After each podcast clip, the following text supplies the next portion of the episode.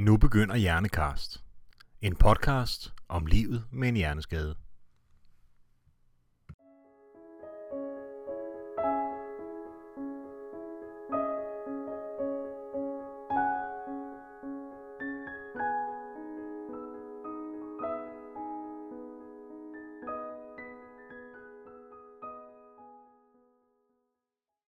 Er man ramt af en hjerneskade, uanset hvorfor, så kan man komme ud for at have sku- skulle have lavet en neuropsykologisk undersøgelse.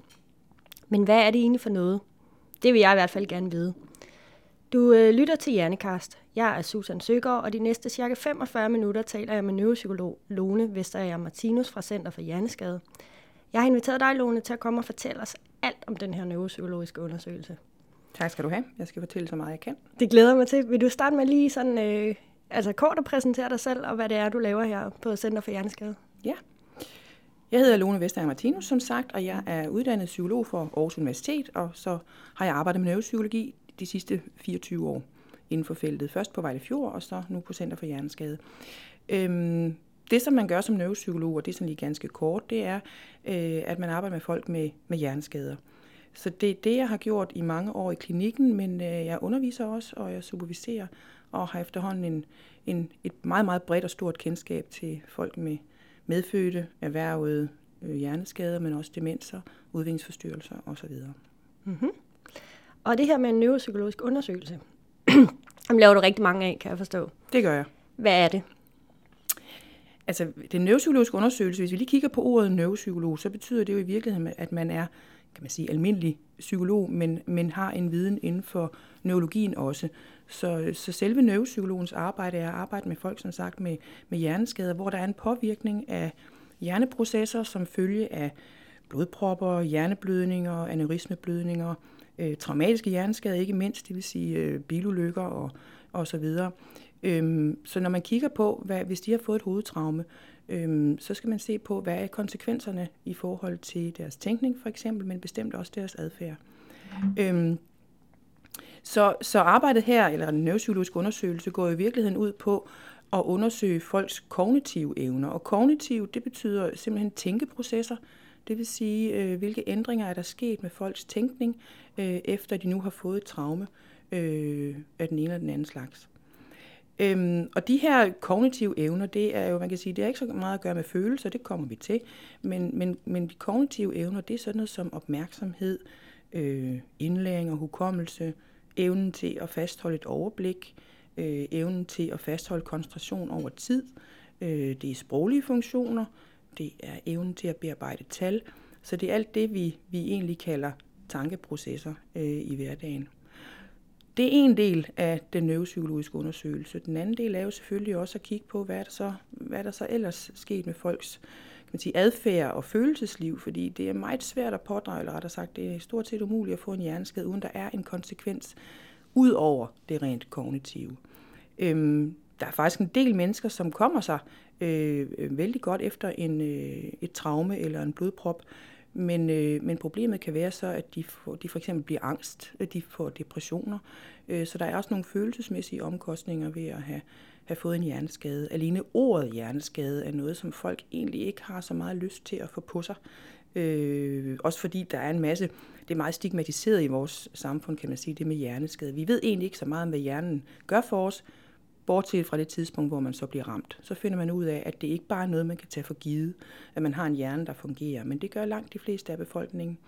Øhm, for eksempel sådan et, et skældsord som spasser, det bliver jo brugt en del i, øhm, i folkeskolen også, øh, og, og det er jo et udtryk for, at folk overhovedet ikke er klar over, hvad det egentlig er, øh, der sker øh, i hjernen, for eksempel i forbindelse med en cerebral parese eller en medfødt hjerneskade. Ja, men men når det nu egentlig er meget almindeligt, at, at der er mange, der kommer til at tænke sådan, jeg, altså, jeg har lidt fornemmelsen af nogle gange, at vi har trods alt fået, fået udryddet lidt af det, så det ikke er helt så slemt, det der med øh, at have ordet hjerneskade sat på sig. Men, men, men, men det er det selvfølgelig for mange, især når man lige er blevet ramt og sådan noget. Når man så lige pludselig bliver præsenteret for, at man skal have lavet sådan en undersøgelse, mm.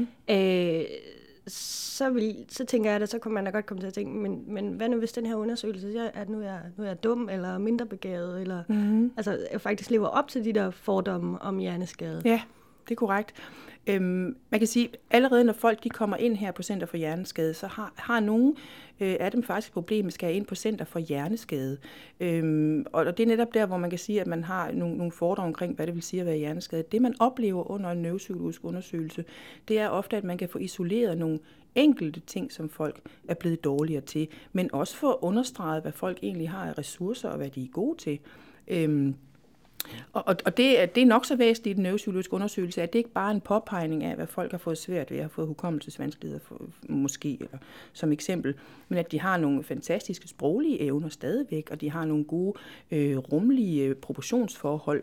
Øhm, så man, dels kigger man på, hvad folk øh, har fået problemer med, men bestemt også på ressourcerne, og det er der faktisk en del, der oplever en lettelse ved, når der er der noget, jeg, jeg stadigvæk er god til, fordi man har måske en tendens til at sige, at jeg er bare blevet, jeg er bare blevet dum, af det her. Ja, der er nogle ting, jeg ikke kan, og så kommer det til ligesom at blive at oversvømme hele verdensbilledet, fordi der er noget, man ikke kan. Så må det betyde, at, der er, at man er blevet øh, skør eller dum eller psykisk syg, har vi også, øh, mm. har jeg også indimellem mødt folk, der tror jeg simpelthen ved at blive skør øh, af det her. Og derfor dokumenteret, jamen jeg kan godt forstå, øh, kan man sige, jeg kan godt forstå, at du har problemer, fordi man kan se lige præcis øh, de her vanskeligheder gør, at du for eksempel har svært ved at huske.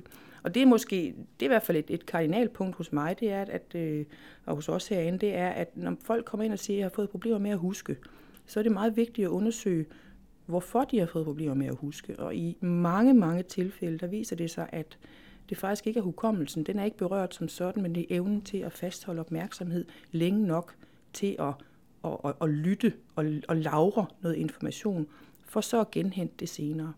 Og det er der en del, der finder ro i. Nå, jamen altså, det er jo ikke fordi, jeg er ved at blive dement, fordi det har vi også nogen, der tror, jeg kan ikke huske, at jeg kommer til at lægge mine bilnøgler ind i, ind i køleskabet. Og derfor afdramatiseret og finde ud af, jamen det er faktisk fordi, at du har meget svært ved at fastholde din opmærksomhed. Så hvis du kommer ind af din hoveddør, øhm, og børnene råber fra sofaen, og du har indkøbsposer fra, fra Føtex og så videre, så går du ud og tænker på noget helt andet, og ser, at katten skal have mad. Og så kan det godt være, at du sammen med de der 3 liter mælk kommer til at lægge dine nøgler ind, fordi du ikke har været opmærksom. Så på den måde kan det også virke meget beroligende for folk at komme ind og få at vide, at det, det er lige præcis det, der gør, at jeg får den her kaskade af, af, af, af vanskeligheder, som, som jeg ikke forstår. Jeg får lige lyst til at lave et sidespring mm. i forhold til det, du sagde der. Fordi det er jo, altså, der er jo rigtig mange, der siger det her. Efter min hjerneskade har jeg fået dårlig hukommelse. Mm. Øh, og især øh, den dårlige korttidshukommelse, som jeg ved, ja. du ikke vil have, at vi bruger det ord. Men den tager vi lige bagefter. Men, øh, men, men, men når man, hvis, man, hvis man tænker, at det er ens hukommelse, der er blevet dårlig, så øh, altså, der er jo mange, der, der gerne vil gøre noget selv og, og efterspørge sådan nogle forskellige måder, man kan træne sin hukommelse på øh, og øh, eventuelt forskellige programmer og sådan noget. Øh, men det, man i virkeligheden skal lede efter, eller mange måske skal lede efter, det er så øh, forskellige ting, der træner hukommelse og opmærksomhed, eller, eller koncentration og opmærksomhed mm-hmm. i virkeligheden, ja. frem for hukommelse. Det er fuldstændig rigtigt. Okay. Øhm, også fordi man siger, at de kognitive funktioner, eller som sagt de her tænkefunktioner, de, de, øh, de lever i et hierarki eller i en vis form for, for rangordning, hvor man kan sige, at evnen til at være opmærksom ligger forholdsvis lavt i hierarkiet, øh, og så ligger evnen til at lære noget og huske det ovenover. Det vil sige, hvis vi kigger allernederst i det her øh, hierarki, kognitiv hierarki, så, så er det vigtigt, at man overhovedet er vågen. Øhm, og øh, når man så er vågen, så kan man så bruge sine sanser. Så snakker vi om, om, om sansebearbejdning fra hørelsen og fra synet og smag og lugt og, og, og følesansen, når man så må sige. Og ovenpå det kommer så opmærksomhed og, og indlæring. Undskyld, opmærksomhed og mm. koncentration. Mm.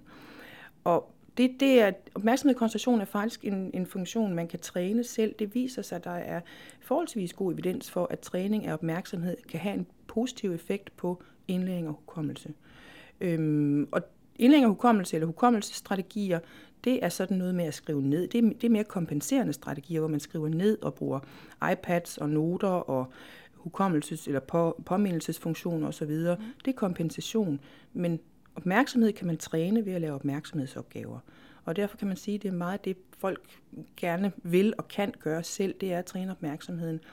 Øhm, også fordi øh, der er en del, der, der gerne vil lære, de vil, de vil gerne lære, når folk gerne vil lære at huske igen, så bruger de nogle gamle strategier, som ikke længere duer. For eksempel det her med at blive ved med at remse tingene op og prøve at huske 10 ting på en indkøbsseddel. Jeg har oplevet folk, der har været, der er kommet ind og og, øh, og siger, at de køber altid det forkerte nede i Netto. Mm. Øhm, og så spørger jeg, bruger du indkøbsseddel? Nej, for jeg skal træne min hukommelse, siger de. Og så går man ned i Netto uden indkøbsseddel, hvor man før ville bruge en indkøbsseddel. Så gør man det ikke nu, fordi nu skal jeg virkelig træne min hjerne. Øh, og det, det, det, er simpelthen, det er simpelthen bare ikke særlig smart. Fordi for det første, så kommer man hjem med alt for meget tomatpuré, og man glemmer lokumsrullerne, øhm, og får et nederlag, fordi det var jo ikke det, jeg skulle. Og for det andet, så har det ingen effekt at gå og prøve at huske. Altså det giver ikke nogen ekstra gunstig effekt på indlæring og hukommelse. Snarere skal man sætte sig ned og lave en indkøbsseddel, hvor man måske deler op i kategorier. Jamen jeg ved, min netto, der kommer frugtafdelingen først. Så laver jeg en lille klump der, hvor der står grønkål, asparges og gulerødder. Og så laver jeg sådan nogle chunks. Og så kan det være, når jeg kommer derned, at jeg så har lavet et billede i mit hoved af grønkål på en asparstilk med råkost ovenpå. Øh, sådan visuelt. Og, og det, det er en udmærket måde at træne på. Men det, hvor man virkelig får gevinst, det er, fordi man har siddet og været opmærksom, når man har lavet sin indkøbsseddel. Fordi man har set på tingene, man har chunket dem, man har kategoriseret dem, og man har også lagt en rute ind i hovedet, fordi man følger den rute, der er i ens egen netto. På den måde kan man træne sin hukommelse, kan man sige indirekte, ved at træne sin opmærksomhed. Det var et godt råd. Tak. Tilbage til undersøgelsen, Ja, som det er er det, det handler om. Det er rigtigt. Øh, vil du ikke fortælle lidt om, hvordan, øh, altså hvad er, det, hvad er det, der foregår, hvis man skal have lavet sådan en undersøgelse? Hvad skal man forvente, at du, hvis man kommer ind til dig? Hvad gør du ved mig? Ja. For det første så er det vigtigt at, at få en god kontakt til, til borgeren, der kommer ind, eller til klienten, øhm, i forhold til at få automatiseret det meget, meget hurtigt. Øhm, det, det som øh, folk, der, der er meget forskel på, om folk de har lyst til at være i sådan et rum, eller ikke har. Der er en del, som, øh, som vi snakkede om før, faktisk ikke rigtig ved, hvad en neuropsykologisk undersøgelse er, at det overhovedet eksisterer, og hvad er det, jeg skal. Øhm, og vi bruger altid ordet undersøgelse i øvrigt som en lille bemærkning frem for test, fordi så snart vi bruger ordet neuropsykologisk testning, så, så bliver folk meget opmærksomme på, at så skal jeg til noget eksamen, jeg skal lave en masse opgaver osv. Og det, det er også korrekt, der er en masse, masse test, der skal lave, men det er, det er kun en lille del af den neuropsykologiske undersøgelse. Så når, når du kommer ind, så vil jeg sørge for, at, øh, at, at du med det samme finder ud af, at, at, at det her det er ikke kun tests, men det er også samtale, og det er snak om konsekvenser og oplevelser af skaden. Øh, det tager ofte en, en, en tre timer øh, at have sådan en undersøgelse, og ovenikøbet nogle gange mere, hvis folk bliver meget trætte.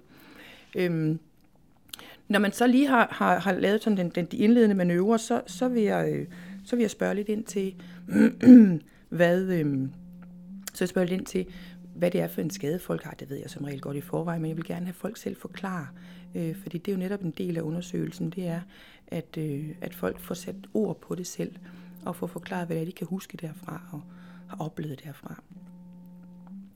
Øhm, det er også det, vi kalder at optage en anamnese. Det lyder meget fint, men i virkeligheden så er det et spørgsmål om at spørge ind til folk. Også omkring, hvad, hvad lavede de før? Øh, hvordan er deres øh, opvækst været? Altså ganske kort selvfølgelig, men for at finde ud af, hvad er det for, hvad er det for nogle copingstrategier, den her person har? Øh, hvordan er vedkommende kommet igennem livet? Hvordan har vedkommende mestret udfordringer før? Øh, fordi det kan være et godt fingerpeg i forhold til, hvordan skal man så komme videre øh, fra den her situation, hvor man har fået en hjerneskade.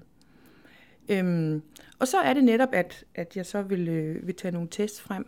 Øhm, og vi plejer gerne at, at, at lave en, en bred testning i første omgang. Jeg har jo selvfølgelig læst øh, borgerens journal, klientens journal inden, så jeg ved også øh, som regel, hvor skaden sidder. Øhm, hvis den sidder bag til i hjernen, så vil jeg være opmærksom på, på synsfunktionen, fordi den sidder øh, bag til om i nakkelappen.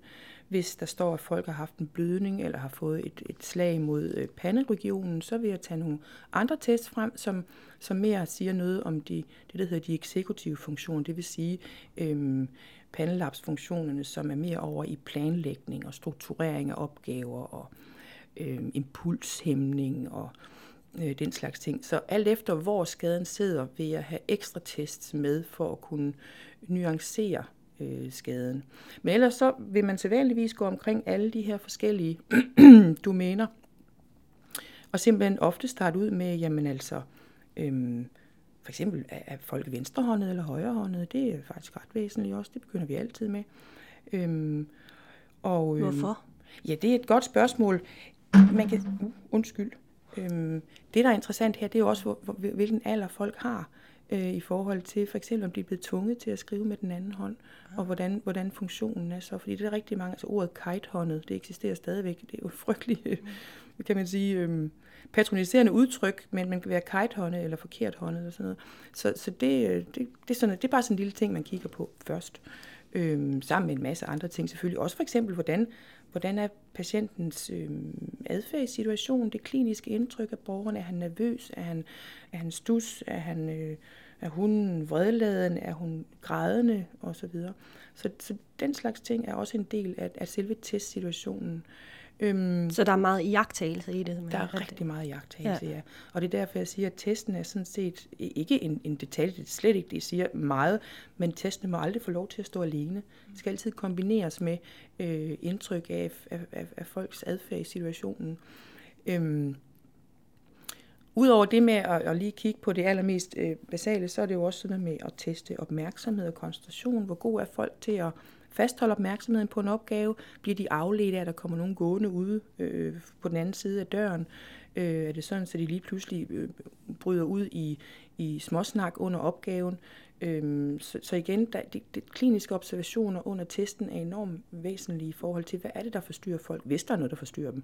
Fordi opmærksomhed er jo sådan en, en, en, øh, en, en mangefacetteret størrelse. Man kan have problemer med opmærksomheden på mange niveauer.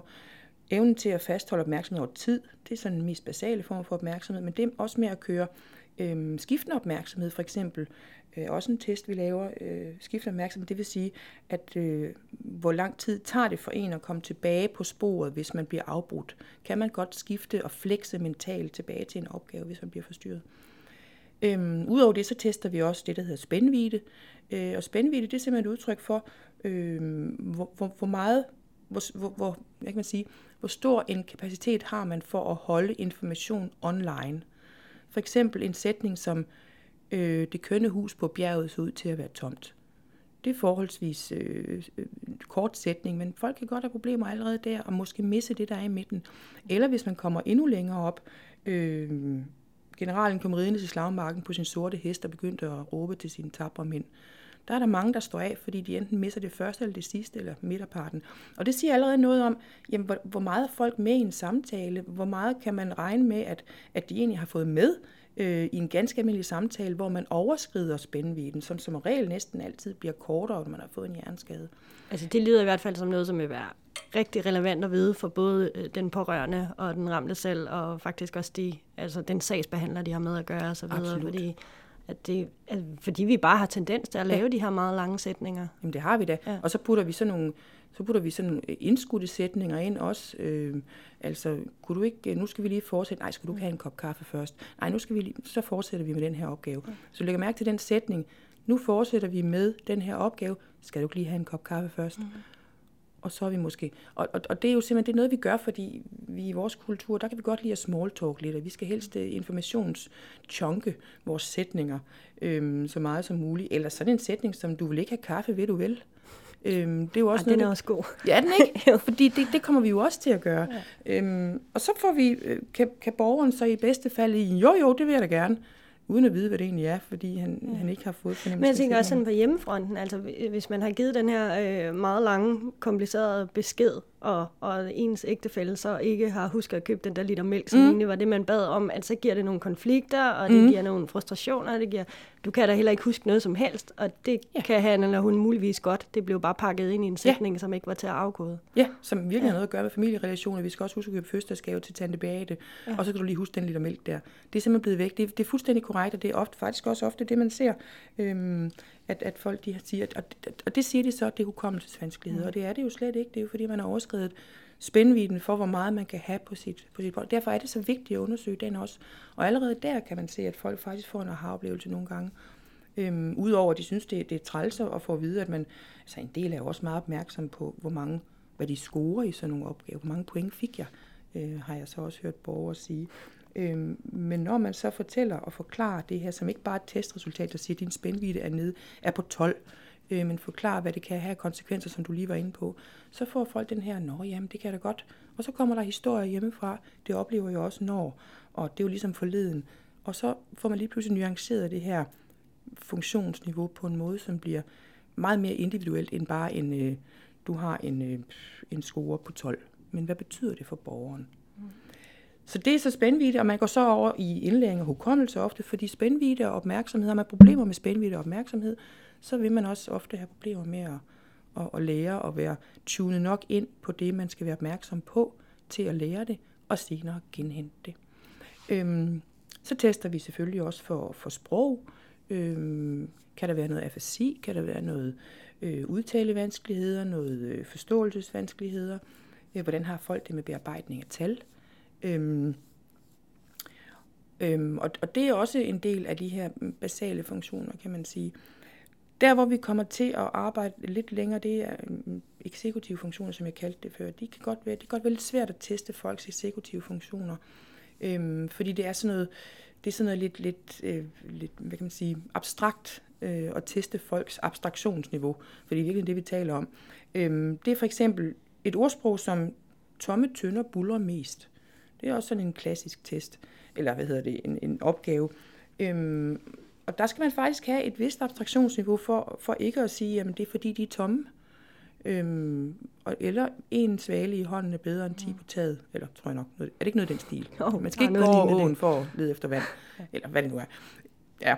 Øhm, og det, det kunne være en del af det, hvor man ligesom øh, over, tænker, eller, eller går ind og ser på folks evne til at, til at, at bevæge sig op på et, et, et mere abstrakt niveau. Eller for eksempel, nu ser jeg, nu skal du finde et overbegreb, Susan, for det, jeg siger nu. Øhm, et ord, som passer for begge de ord, jeg siger. Og nu siger jeg gaffel og ske. Hvad siger du så? Bestik. Præcis. Så der kan du se, der hæver du dig op til noget, mm. øhm, som ikke bare er kniv. Fordi det vil se jeg også folk svare, hvis man har fået... Hvis man, for det første har jeg fået et nedsat abstraktionsniveau, men også har nedsat impulskontrol. Fordi det er helt klart, hvis jeg siger gaffel og ske, så får man lyst til at sige kniv. Altså, ja. øh, og hvis man ikke kan stoppe den impuls, så bliver det en kniv. Og så kan man lige sige, åh, oh, men du skal lige finde ud af, prøv at tænke et andet ord, der dækker både gaffel og ske. Nå jamen, så er det jo bestik. Men alene sådan en, en, en observation er jo også ja. væsentlig i forhold til, hvordan folk de kan måske komme til at være lidt for hurtige øhm, i samtaler. Og så er vi ude i, i, i pandelapperne også i forhold til dels impulshæmning, men også det her med at problemløse øhm, og kunne, at kunne planlægge løsningen af en opgave uden rent faktisk at gøre det. For eksempel noget som at planlægge sin dag. Hvis man øh, har en dag, hvor man skal tre forskellige ting, og man skal lige have puttet posthuset ind også, så kan man jo lige tage netto på vejen. Sådan en opgave kunne man også stille folk og se, om de kan uden at uden at rent faktisk at sidde og gøre det eller skrive det ned. Man kan jonglere med de her informationer og vurdere, hvor lang tid tager det cirka på posthuset i forhold til, at jeg også skal nå og igennem kvickly, før køen bliver for lang.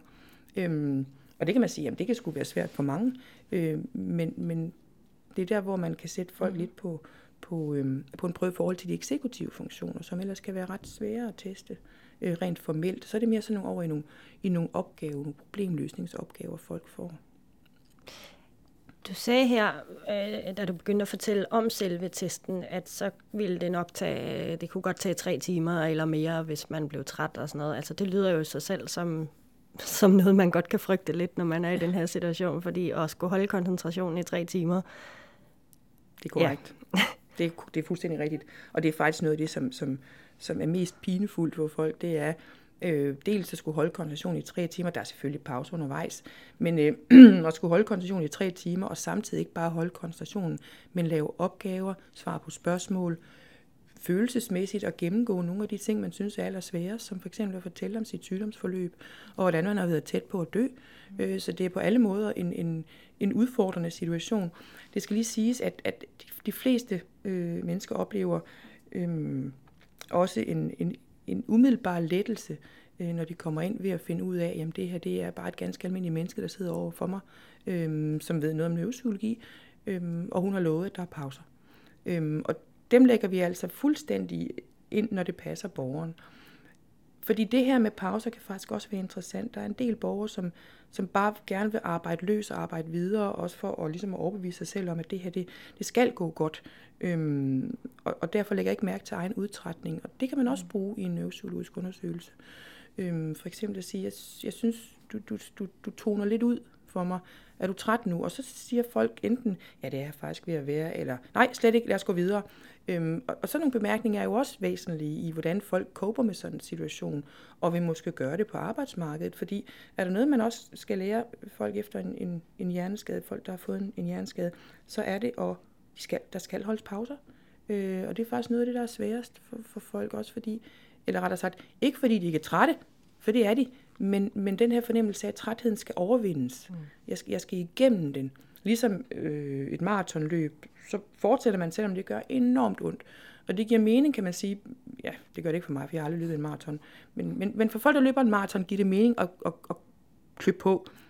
Men man skal simpelthen vende den copingstrategi, når man har fået en erhvervet hjerneskade til, at, at man, skal, man skal stoppe, mens man stadigvæk har ressourcer, mens man stadigvæk har en lille smule glød på lampen, øh, og så øh, og genopbygge det, før man går helt ned. Det er ligesom, mm. det er jo sådan et meget banalt eksempel, men, men hvis man lige når at putte stikket ind i sin mobiltelefon, lige før den går ud, og batteriet er fladt, så går det meget hurtigere for den at oplade, frem og hvis den er død.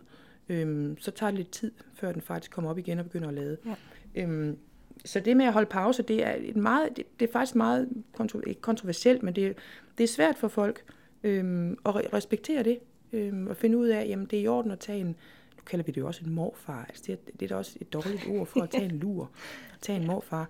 Altså fordi det er sådan ej, det er sådan noget gamle mennesker gør. Jeg skal jo træne og så videre. Men øh, det er simpelthen vigtigt, at folk får pauserne der. Og der lægger jeg dem så ofte ind, i hvert fald jeg lægger ind, sådan hver 30. minut. Og jeg kan også godt finde på, det har jeg faktisk gjort en del gange, og, og dele testen op i to. Øh, enten så vi har halvanden time om, om formiddagen, og så er der en time, hvor folk kan hvile sig og få noget frokost. De kan måske lægge sig ned på en af af, af sofaerne her på, på centret. Vi har nogle, nogle stille rum. Øh, og så starter vi igen efter frokost. Eller vi tager simpelthen den ene dag, og så laver vi den færdig dagen efter, eller ugen efter. Men det er jo også vigtigt, kan man sige, i den neuropsykologiske undersøgelse, det er at vurdere eller at se, hvad, hvad, hvad, hvordan fungerer den her borger bedst. Øhm, fordi man kan jo risikere at få en, en test, som har nogle, eller nogle dårligere testresultater, hvis folk er trætte. På den anden side afspejler det jo så også, hvordan man måske er ude i dagligdagen. Fordi det med at sidde i et, testlokale sammen med en neuropsykolog, det er jo en beskyttet, meget beskyttet øh, lille osteklokke, hvor der er en stram struktur, som bliver holdt af, af, af mig. Øhm, der er ikke nogen svinggærner muligt. Det er stille og roligt derinde. Øh, så man kan sige, hvor meget afspejler den neuropsykologiske undersøgelse så egentlig dagligdagen og, dagligdagen og en arbejdssituation. Og det er sådan, at man som neuropsykolog sidder og tale meget længe om, om man i virkeligheden skulle indføre kunstig støj øh, til sådan en test, eller man simpelthen skulle lade folk køre igennem tre timer i træk uden pause. Det kan man have masser af idéer om. Mm. Men den gængse mening er, at man giver pauser, øh, fordi man skal have så klart et billede af folks funktionsniveau under optimale forhold som muligt. Men nu fortæller du om, Lone, hvordan, hvordan du ligesom beroliger folk, når de kommer mm. ind og får dem ja. til at, at have det godt med det, der skal ja. til at ske. Jeg brænder lidt røgelsespinde, og så synger men, mantra. Men, men hvad siger folk, når de kommer? Altså, hvordan har de det? Jeg forestiller mig, at der er nogen, der måske har, har, har følt, at de skulle forberede sig på en eller anden måde, eller være ekstra klar til i dag. Eller, altså, man kan jo ikke læse op. Det er jo ikke en eksamen, man kan læse op til, men man får måske en trang til at forberede sig til at skulle igennem sådan en undersøgelse. Altså, hvordan, Hvordan reagerer dem, du skal teste? Ja, altså vi har, jo, vi har jo det her fantastiske internet, hvor man kan google hvad som helst. Så, så, så folk ved, altså når jeg går til lægen, så ved jeg faktisk mere om min sygdom, potentielle sygdom, end min læge gør. Det er jo ikke rigtigt. Men, men folk har en mulighed for, for at forberede sig rigtig godt i forhold til, hvad er, den, hvad er en neuropsykologisk undersøgelse. Det interessante, det er, hvis folk har forberedt sig på det. Det er også interessant, hvis folk ikke har. Øh, så det i sig selv er også en observation. Men, men undskyld, Gider du lige gentage spørgsmålet? Øh, ja, det var, øh, altså, hvordan er folk, øh, hvad folk de siger, hvordan de har det med at skulle gennemføre undersøgelsen, og så blandede jeg det sammen med det her med, om man eventuelt havde trang til at forberede sig til den. På den måde, ja. ja. Folk har ofte deres, øh, vil lige sige en ting også, det folk har ofte deres pårørende med os, og pårørende er måske mere, nogle gange mere øh, interesseret i den neuropsykologiske undersøgelse end borgeren selv. Øhm, og det siger jo så også noget. Øh, men men øh, det er ofte, hvis folk de har forberedt sig derhjemmefra, så er det, øh, så er det oftest øh, i forhold til, at nu skal jeg præstere, og jeg skal virkelig præstere godt. Øhm, så folk er meget optændte, når de, er optændte, de er meget engageret, mm. og som vi også snakkede om tidligere, øhm, meget usikre øh, på det her Okay. Ja. Jamen, øh, så vil jeg prøve at spørge dig om noget andet. Øh, ja. Vi bliver nogle gange kontaktet af mennesker, som har fået at vide, at de skal have lavet en neuropsykologisk undersøgelse, og som er meget bekymrede for, hvad det er for noget. Altså, en ting er det her med, hvad er det, man skal igennem, øh, og hvad vil det eventuelt sige om mig. Mm. Øh, men en anden ting, det er også, men hvad skal det bruges til, og hvem skal bruge det her? Altså, når man mm. laver sådan en undersøgelse, hvem får så resultaterne, og hvordan bliver de brugt? Mm. Ja, det er faktisk et godt spørgsmål, øhm, fordi oftest er det jo en undersøgelse, der er bestilt, blevet bestilt af en kommune, en forundersøgelse, eller af en arbejdsplads, en forsikrings, øh, en forsikring kan det også godt være et forsikringsselskab. Det er meget sjældent egentlig, at borgeren selv har ytret ønsker om en neuropsykologisk undersøgelse. Øhm, og det er egentlig også øh, pudsigt, fordi den bliver egentlig lavet til, til henvender. Den bliver lavet til, til den person, som henvender sig omkring den her undersøgelse. Øhm, så hvis det er forsikringsselskabet, så bliver det en, en rapport til forsikringsselskabet? Ja, ja, det gør det faktisk. Eller okay. til en kommune i forhold til arbejdsindsats. Ja. Også fordi, at det der jo er, er, er væsentligt, og det jo, kan man sige i vores samfund, det er det også i andre, det er at vende tilbage til arbejde. Og det er jo ikke kun, ligger ikke kun i samfundet, det ligger også hos, hos de mm. borgere, vi får ind, som, som mange af dem vil forfærdeligt gerne tilbage i arbejde, fordi det er normalitet. Jeg skal bare, jeg skal bare tilbage og, og i gang igen, øh, og hvor hurtigt kan jeg komme det. Øhm, og så er man meget villig til at få lavet sådan en neuropsykologisk undersøgelse, fordi det skal jo det skal hjælpe mig fremad, så jeg kan komme tilbage i arbejde. Mm. Øhm, så, så selve undersøgelsen bliver lavet, øhm, og bliver indimellem også lavet i et sprog, som måske godt kan være en lille smule indforstået. Det tror jeg, de fleste, der hører det her program, øh, er klar hvis de har fået lavet en neuropsykologisk undersøgelse. Der bliver brugt nogle, nogle vendinger, som kan være, som kan være lidt svære. Øhm, og det er egentlig noget pjat, fordi sådan en undersøgelse burde i virkeligheden være skrevet eller være lavet udelukkende til borgeren selv. Øhm, og det er den så også, det bliver den så også, fordi den bliver gennemgået med borgeren efterfølgende. Sædvanligvis så gør jeg det under en testning, at jeg hele tiden fortæller, hvordan det er gået. Hvordan går det? Så folk har en fornemmelse af, at det ikke bare er mig, der sidder med en kuglepen og laver røde streger, eller hvad det nu er for en oplevelse, man har. Det, det gør jeg nu ikke. Men, men øh, de er meget opmærksomme på, hvordan de selv klarer den her opgave her. Øhm, og så er de opmærksom på, hvordan jeg scorer også. Og derfor for netop at, at, at tage den væk, så, så siger jeg fra starten af til folk, jamen jeg vil løbende fortælle dig, hvordan, hvordan det er gået. Øh, og det kan det selvfølgelig også være svært, hvis folk klarer en opgave øh, eller en test øh, dårligt. Så må jeg så forklare det derfra, at, at det passer nok sammen med, at det er det, du har fået problemer med. Og netop fordi jeg har taget kan man sige, anamnesen, eller har snakket med folk om, hvad de oplever af problemer i dag, så kan det tit kobles op til noget, de har snakket om, de har problemer med i dagligdagen. Øhm, og det bliver, det bliver utrolig genkendeligt for folk øhm, at få den oplevelse af, jamen det, det, det passer jo, pengene passer jo på en eller anden måde. Så gør jeg en del ud af også at, øhm, og, og gøre folk opmærksom på det, de godt kan, det de rent faktisk er gode til. Fordi der har man tendens til at glemme, når man har fået en hjerneskade. Man fokuserer udelukkende på det, man ikke kan. Mm. Øhm, og glemmer det, man godt kan. Øh, så man kan sige, at det, det, der sker inde i rummet, det er jo, at folk får at vide løbende, hvad, hvad de kan og hvad de ikke kan, eller rettere sagt, undskyld, hvad, hvad, de, hvad deres ressourcer er, men også hvad deres barriere er. Så de er forberedt, når så det her endelige skriv kommer ud til kommunen eller forsikringsselskabet, eller hvem det nu måtte være. Godt. Vi har ikke så meget tid tilbage. Øh, men jeg vil godt lige høre også lidt, øh, vi har talt om det her med, det er jo selvfølgelig mennesker med hjerneskade, som får tilbudt øh, en neuropsykologisk mm-hmm. undersøgelse, dog ikke alle. Men, men kan du sige noget om, hvem er det, som, som bliver tilbudt undersøgelsen, eller hvem burde blive tilbudt undersøgelsen? Mm-hmm. Øh, hvornår, hvornår er det relevant at få, taget sådan, eller få lavet sådan en undersøgelse? Altså, der har altid været enormt meget opmærksomhed omkring det her med at få testet sin intelligens, kan man sige. Og neuropsykologisk undersøgelse har jo ikke noget at gøre med intelligens som sådan. Men der findes jo en masse forskellige tests på nettet, man kan gå ind og tage osv. Øh, den neuropsykologiske undersøgelse gør bare går bare øh, dybere ind i nogle funktioner, og, og det er der rigtig mange, der er interesseret i, øh, at få lavet en neuropsykologisk undersøgelse. Man kan så sige, øh, hvorfor er det så det? Jamen det kan være, at det er øh, for eksempel øh, folk, der har overlevet hjertestop, øh, som viser sig rent altså, som går rundt og har en fornemmelse af, at der er noget, der ikke passer, jeg er blevet dårlig til at huske, øh, og så videre. Jeg er faktisk ikke klar over, at et, et, et pludseligt hjertestop godt kan give kognitive vanskeligheder som følge af en hjernepåvirkning. Øh, sådan nogle personer kunne man forestille sig vil, vil gerne testes for at finde ud af, hvad er det lige mm. præcis, øh, der er galt her. Også folk, der øh, har overlevet cancer, for eksempel folk, der har fået kemoterapi og strålebehandling, øhm, som man jo også øh, kan se, der er en vis evidens for, har nogle kognitive eftereffekter. øh, når man taler om, om kemo- og strålehjerne, og det er gerne opmærksomhedsproblemer. Øhm, så, så der er en, øh, der er en del øhm, diagnoser, kan man ikke diagnoser, men en del øhm, personer, som måske aldrig rigtig er blevet introduceret for risikoen for, at det, de har gennemgået, kan have givet nogle, og mindst subtile kognitive forandringer, men dog alligevel noget, man kan mærke.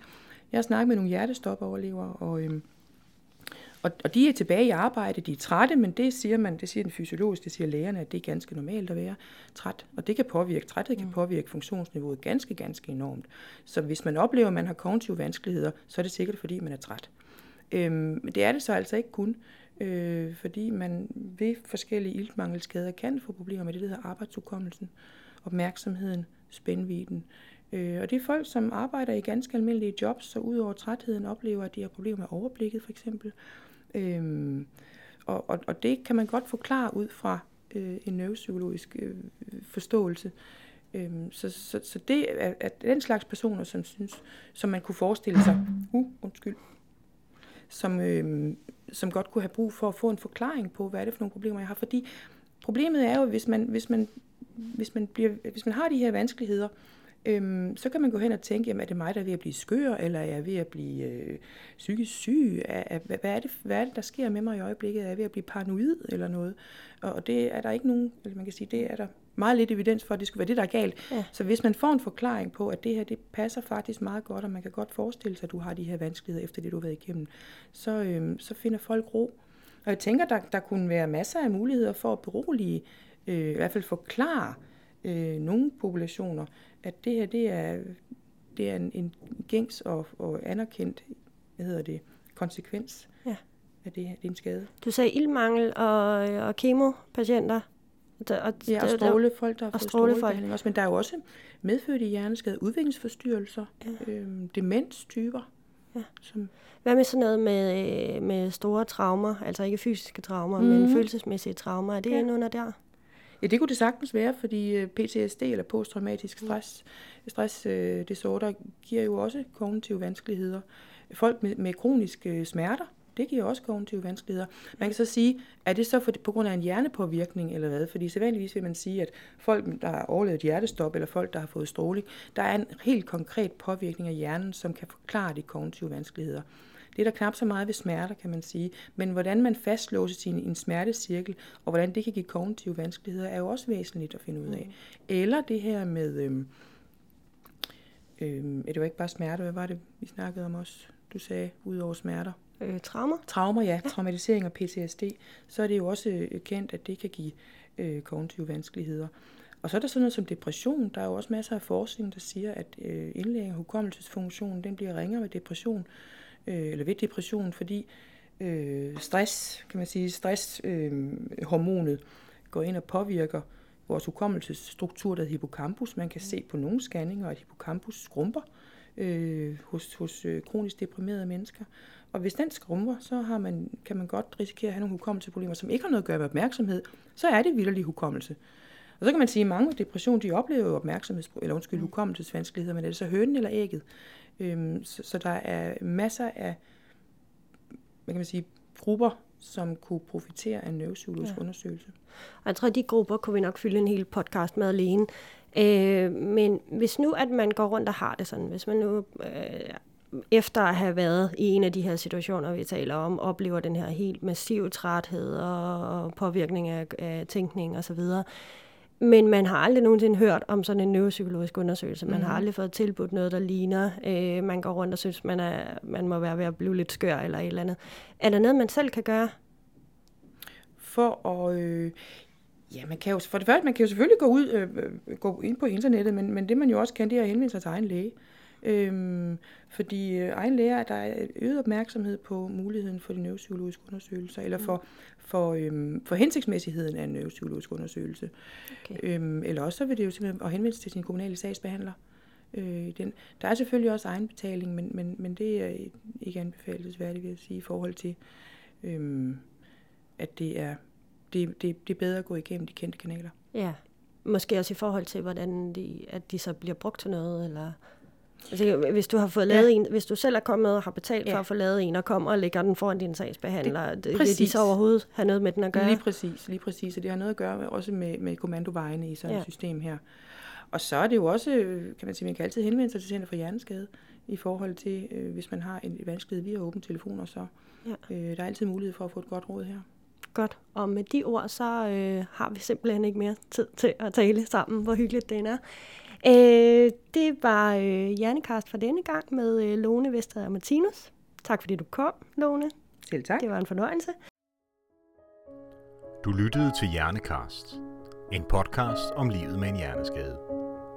Hjernekast er produceret af Hjerneskadeforeningen. Musikken er lavet af Dries van der Hagen. Bag teknikken stod Kenneth Kinastowski. Til rettelægger og interviewer var Susan Søgaard.